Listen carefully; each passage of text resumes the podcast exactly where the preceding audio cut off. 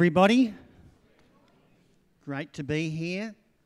Great to be sharing on the theme of the thrill of hope. And let me tell you on the side that um, Dave Luthi is a very kind boss because I reckon he gave me the pivotal passage of this series about the birth of our Lord Jesus Christ. And the reason why I think that is that when I think about the thrill of hope, I think of that very famous song, O Holy Night. Um, goes something like this. I'm not going to sing, we'll save that for tonight. oh, holy night, the stars are brightly shining. It's the night of the dear Saviour's birth. Long lay the world in sin and error pining till he appeared and the soul felt its worth. A thrill of hope, the weary world rejoices, for yonder breaks the new and glorious morn. And so this morning I'm going to share from Matthew's Gospel, chapter 1, verses 18 to 25. And um, the thrill of hope is the birth of the Lord Jesus Christ. Um, not just coming as a baby, but living so that we might know God and offering his life, rising again so that we might be also rise with him um, in the future um, and to be the Saviour of the world. So, our text this morning is in Matthew 1 18 to 25. It'll be on the screen, or you can follow it along um, in your Bibles or devices. It goes like this This is how the birth of Jesus the Messiah came about. His mother Mary was pledged to be married to Joseph, but before they came together, she was found to be pregnant through the Holy Spirit. Because Joseph, her husband, was faithful to the law and yet did not want to expose her to public disgrace, he had in mind to divorce her quietly. But after he had considered this, an angel of the Lord appeared to him in a dream and said, Joseph, son of David, do not be afraid to take Mary home as your wife, because what is conceived in her is from the Holy Spirit. She will give birth to a son, and you are to give him the name Jesus, because he will save his people from their sins. All this took place to fulfill what the Lord had said through the prophet The virgin will conceive and give birth to a son, and they will call him Emmanuel, which means God with us. When Joseph woke up, he did what the angel of the Lord had commanded him and took Mary home as his wife. But he did not consummate their marriage until she gave birth to a son, and he gave him the name Jesus. My prayer this morning for all of us is that we will, in um, a new way, um, realise the thrill of hope that we referred to in the title and that comes along with the birth of our Lord Jesus Christ. Um, not just to know it in our heads, but in our hearts, the amazing hope that came with the birth of Jesus. But I want to do it in a roundabout way, and I want to start by telling you another story that I hope might help us to connect with the emotion of what a thrill of hope is about. And this story um, is set in June 2018. Um, it's about a soccer team. Um, there were 12 boys and their assistant coach um, little did they know that they would become world famous within the space of a couple of weeks. The boys had finished practice on the 23rd of June 2018 and they raced from practice on their bicycles to explore the nearby Tham Luang caves. They thought they'd only be there for a very short period of time, so they had little else with them but their torches so that they could go exploring in the cave in that part of Thailand in the monsoons, those caves can very easily be filled with muddy water. Um, muddy water so thick that you can't even see if you open your eyes under the water. And so the boys were exploring in the cave and they were caught out by a flash flood. Um, their way of getting out of the cave was cut out, and so they retreated further into the cave. Eventually, they found a small rocky shelf in an air pocket um, just above the water, and they dug in a further five metres so that they could stay there on their shelf. they didn't have any food. Um, but water was supplied because it wasn't the dirty water, but there was fresh water dropping down the rocks as it seeped into the cave. The boys found themselves totally cut off from the outside world. They were in darkness except for their torches. Um, they had no food. Um, they had no way to save themselves. Um, somebody said at the time that the hardest thing for the boys was not staying alive. They could stay alive in the short term, but having hope that somehow they would be rescued. As the days went by, I am sure that sense of hopelessness and lostness continued to grow. See, they didn't know that outside the caves there was a rescue mission that already had been put into place. It wasn't an ordinary rescue mission. In fact, um, it wasn't only the national rescuers, but over the next eight days or so, people flew in from places like the United Kingdom, Belgium, Australia, and Scandinavia. Um, unfortunately, the water continued to rise in the caves, and the hope of rescuing them was low on the outside. What must it have felt for the boys on the inside as day after day went past and nothing was seeming to happen? You know, it was nine days after they were trapped that the thrill of hope broke into their experience. And here is a report that I took off the internet about what I think is the thrill of hope moment. John Volanthen and Rick Stanton had been braving Tham Luang's narrow, murky passageways for several days, laying out guide ropes and searching for signs of life. On Monday, the two men finally reached a point called Pattaya Beach, but there was nothing. They continued onward into the darkness, and then a few hundred metres further on, they found an air pocket. Wherever there is airspace, says these divers, we shout and we smell. It's the standard procedure for such rescue operations. And then they said, We smelt the children before we saw them or heard them. Soon from the light from John's torch illuminated an electrifying sight. The boys emerged from the darkness coming down to the ledge towards them.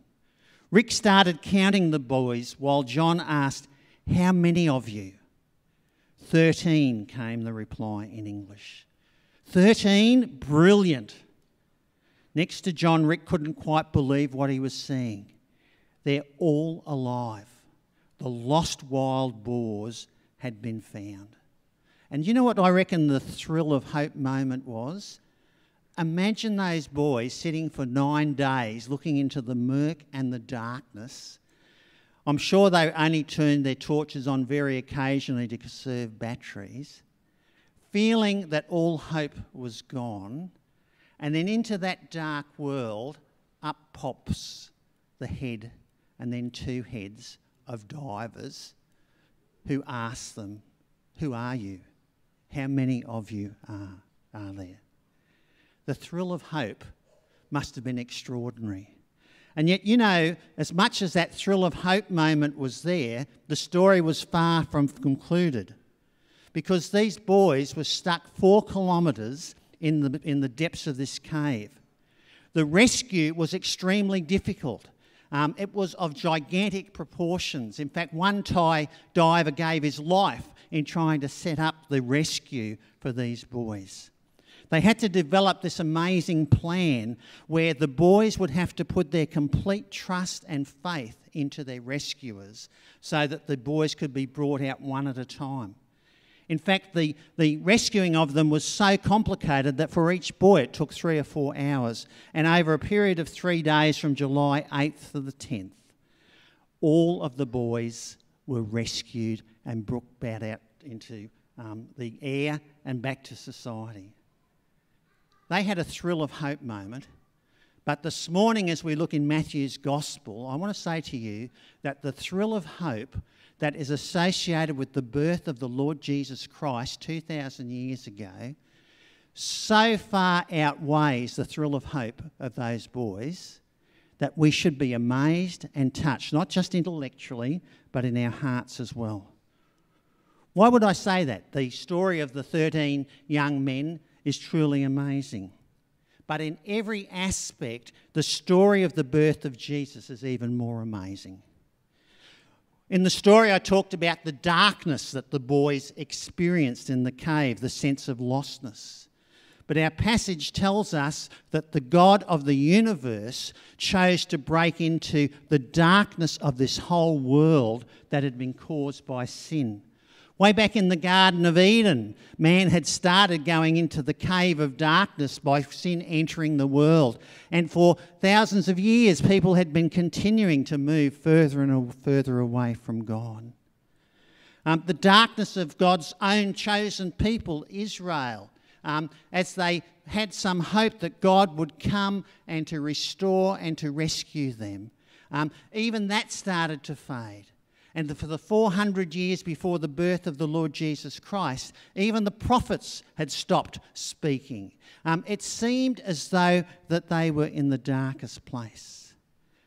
Just as the boys were hopeless and helpless in terms of saving themselves, the whole of mankind was hopeless and helpless in rescuing um, themselves from sin. And then the thrill of hope when God Himself, in the life of the Lord Jesus Christ, a baby born in Bethlehem, broke into this world. And He didn't only break into the world, but He had a rescue plan to save every one of us. Why do I say that the thrill of hope of Jesus' birth is so much greater than those experienced in the cave? Well, firstly, this the Thai rescue, no matter how amazing it is, operated in the natural realm. All of the things that they did were still within the limitations of mankind and human knowledge and human activity. But as we read that passage, we realise that um, God, when He broke into this world, God was operating in the supernatural realm. And so, in our verses that we read in verses 18 and onwards, it makes a big deal about the virgin birth, the virgin conception, the fact that Jesus was no ordinary baby. He didn't become born during or, or through the normal human means. And, and so we read in the passage there how um, God, by the work of His Holy Spirit, um, produced Jesus as a baby being born through Mary. Um, it's supernatural because um, the virgin birth, or probably better described as the virgin conception, um, the, the reality was that Jesus Christ was not some half man, half God being. He was totally God and totally man at the same time. God's rescue plan um, was so far beyond human limitations. Now, some of you might think, well, the virgin birth, that's a bit of an old fashioned type of concept. Um, in fact, um, I heard on the news recently some um, radio personality um, I think he settled out of court, but he was trying to explain away the virgin birth as saying that Mary and Joseph lived in a time where a pregnancy outside of marriage or betrothal um, was something that was so shameful that they just made up the story. But can I say to you this Christmas that at our own peril we deny the supernatural power of God? And there is a process going on in our world where at every turn people try to discount the gospel, God's rescue mission of us, by somehow or other trying to limit God to natural powers rather than supernatural powers. Um, you don't have to go very far to read them. I can remember reading some explanations of parts of the Bible where people do that. Um, you know the story about when Jesus fed the 5,000 people um, with um, loaves and fishes of bread, a small amount of food. Um, I read an account that said, well, you know what really happened? God didn't supernaturally create all that food. What happened was that that crowd of people, they all took their packed lunch with them. And they weren't prepared to open it up and let others see it because the other people might want it. But when they saw the little boy show the master his packed lunch, they all pulled their packed lunches out of their tunic. Or, you know, in the same area, it talks about when Jesus walked on the water and Peter came out and walked towards him. And I, I read the account that said, well, you know what really happened? Was that Jesus actually was very good at knowing where all the sandbanks in the Lake of Galilee were. And so he was actually walking out along some sandbanks. And Peter, who also knew where the sandbanks were, but not as well as Jesus, um, he stepped out of the boat onto a sandbank to go towards Jesus. And you know the part that says when he started to sink, he stepped off the sandbank into deep water. And so Jesus had to lean over and pull him out. Don't get me started on the, um, the supernatural because it goes through everything. The plagues of Egypt, I've read accounts about how that was to do with global warming, not, not global warming, um, um, natural consequences. Or even, even the resurrection of Jesus, you know, that he somehow didn't really die, but he passed out and then he woke up in the cool of a cave. What I'm trying to say is this, without labouring my point. The reason why the thrill of hope is so powerful is because God, the supernatural God, to whom nothing is impossible, chose to enter this world supernaturally to bring salvation to mankind. You know, the account of Jesus' birth, I like to think there are three accounts of Jesus' birth in the Gospels Matthew and Luke, which we read all the time at Christmas, and the Gospel of John and I think I like the Gospel of John's account of Jesus' birth because it actually looks at his birth from the supernatural point of view. John chapter 1 says this In the beginning was the Word, and the Word was Jesus. That's my, my added thing. And the Word was with God, and the Word was God. He was with God in the beginning. Through him all things were made. Without him nothing was made that has been made. In him was life and that life was the light of all mankind. The light shines in the darkness, and the darkness has not overcome it. Verse 9 says, The true light that gives light to everyone was coming into the world. He was in the world, and though the world was made through him, the world did not recognize him. He came to that which was his own, but his own did not receive him. Yet to all who did receive him, to those who believed in his name, he gave them the right to become the children of God. And so we see in verse 20 of our passage that the Lord supernaturally appears to Joseph. We see the Lord taking Joseph on a personal journey so that he could understand not just the coming of the child, but the supernatural basis of the child's origin. Um, the passage shows us that Joseph was a man of integrity and sensitivity. Because in his time and place, um, it would have been so easy to shame and disown Mary. But here is a man who was worried about his purity, but also about what was going to happen to Mary, and so he looked to divorce her privately. But when the angel came, when God supernaturally intervened, everything changed. Verse 20, part B says, Joseph, son of David, this is the angel speaking, do not be afraid to take Mary home as your wife, because of what is conceived in her is of the Holy Spirit. The thrill of hope, because the rescue is not on human terms, natural terms, but supernatural terms. Here's another reason why the thrill of hope is so much greater. The rescuers who entered the Thai cave had the ability to rescue 13 people. But the Son of God, being born into this world, has the capability of saving all of mankind. And that's in the passage too. Um, in verse 21 of our passage, um, the angel says to Joseph, You will name him Jesus. He will save his people from their sins. Jesus' birth came into the world so that God's rescue plan could be enacted to save every person, every man, every woman, every boy, every girl who would choose to put their faith into God. It was a rescue plan that God had already planned from the beginning of human history.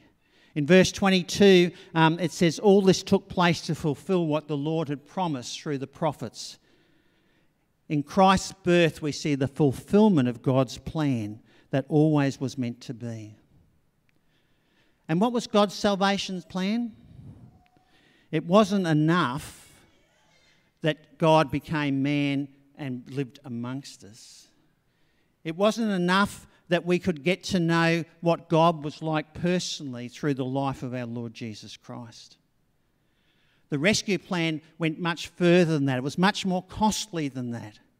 The rescue plan was that the perfect Son of God was to actually offer his life in our place. He was to die on a Roman cross so that we might be made right with God. He was to raise from the dead so that we might know that all that he did was not in vain and that we would be those who would follow for him. Paul wrote it well when he looked back and he said, The wages of sin is death, but the gift of God is eternal life through Jesus Christ our Lord. And Jesus, even when he walked this earth with his disciples, he was telling them about God's rescue plan. They were a bit slow at times of understanding. They didn't quite understand it all, but he continued to tell them. For example, in Matthew 16 21, from that time on, Jesus began to explain to his disciples that he must go to Jerusalem and suffer many things at the hands of the elders, the chief priests, and the teachers of the law, and that he must be killed and on the third day he must rise again. Those boys were saved from an immediate threat to their life, their human life. But God came with a rescue plan that can embrace all of mankind. Here's another difference. The rescue of those toys, those Thai boys, um, it changed the course of their earthly lives. But the presence of our Lord Jesus Christ living amongst us changes our eternal life. What happened in that cave um, had an impact on them for sure. But I guess a couple of weeks later, they were back playing soccer again. I guess they resumed their life. I had some memories of an event. But when, they, when um, Jesus came into the world, the promise was that our whole life could be changed. In verse 22 and 23, um, Joseph is told to call him Emmanuel. And the name Emmanuel means God with us. God was planning this down through the ages. Verse 23 the virgin will give birth to a son, and they will call him Emmanuel, which means God is with us. Those divers who rescued those boys were with those boys for a number of hours as they got out of the cave. Those boys had to put their faith in the divers for a short period of time. But Jesus, when he comes and rescues us, he comes to be with us forever. Jesus was God incarnate. And Jesus said that if you want to know God, then you need to know me. John 8 9 says, If you know me, you would know my Father. Or John ten thirty eight says, Understand that the Father is in me and I in the Father. We are amazingly privileged people because we can know God through Jesus Christ in a way that is far beyond some entity who is in a different sphere to we are. The very nature and personality of God was captured in Jesus' life. But you know, the story doesn't go there because Jesus came not to come and then to leave us, but he came to be with us. The disciples experienced that because Jesus explained to them that he was going to die and go to heaven, but in his place he would send the Comforter, the Holy Spirit, um, God in us to live our lives. And each person who puts their faith in the Lord Jesus Christ, you become the temple of the Holy Spirit. It's the guarantee that God is with us. And God's promise is not only to be with us in this life, but forever. And I don't know about you, but I like to read in Revelations 21 when it talks about in the distant future when we will be with God forever, what it will be like. Revelations 21 3 and 4. Look, God's dwelling place is now among the people, and he will dwell among you, among them. They will be his people, and God himself will dwell among them and be their God. He will wipe away every tear from their eyes. There will be no more death or mourning or crying or pain. What a future. Last comparison the, toys, the Thai boys had to give over total control of their lives just for a few hours. God asks us to surrender our whole self to Him.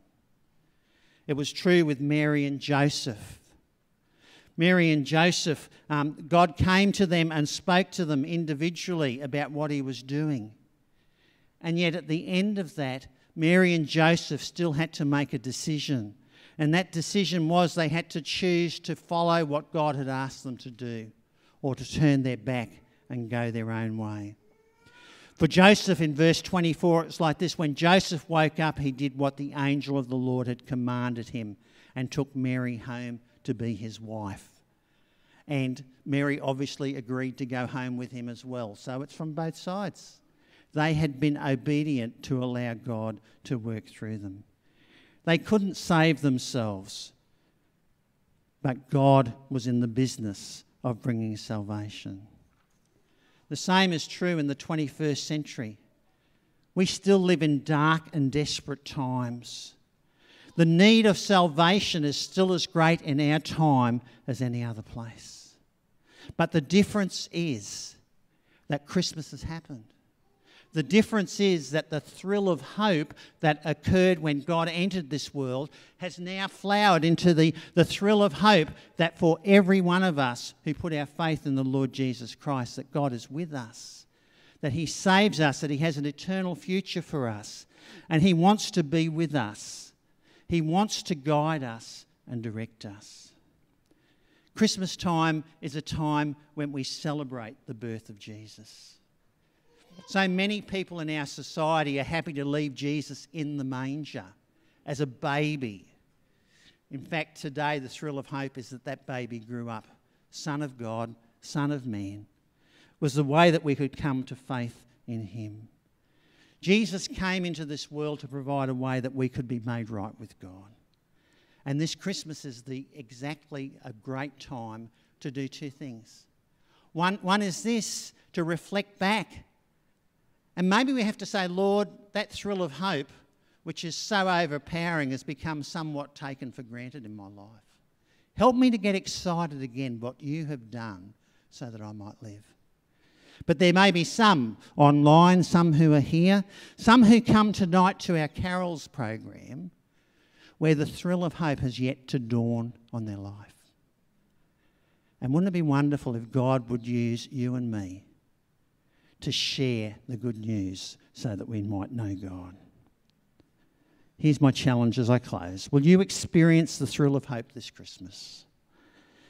And will it change your life forever? Let's pray. Father, we thank you for your word. We thank you that you love us. Father, we thank you for the extreme length you went to to rescue us so that we could be your children. This Christmas, Lord, may we experience the thrill of hope in our life and may we share it with those around about us. In Jesus' name, amen.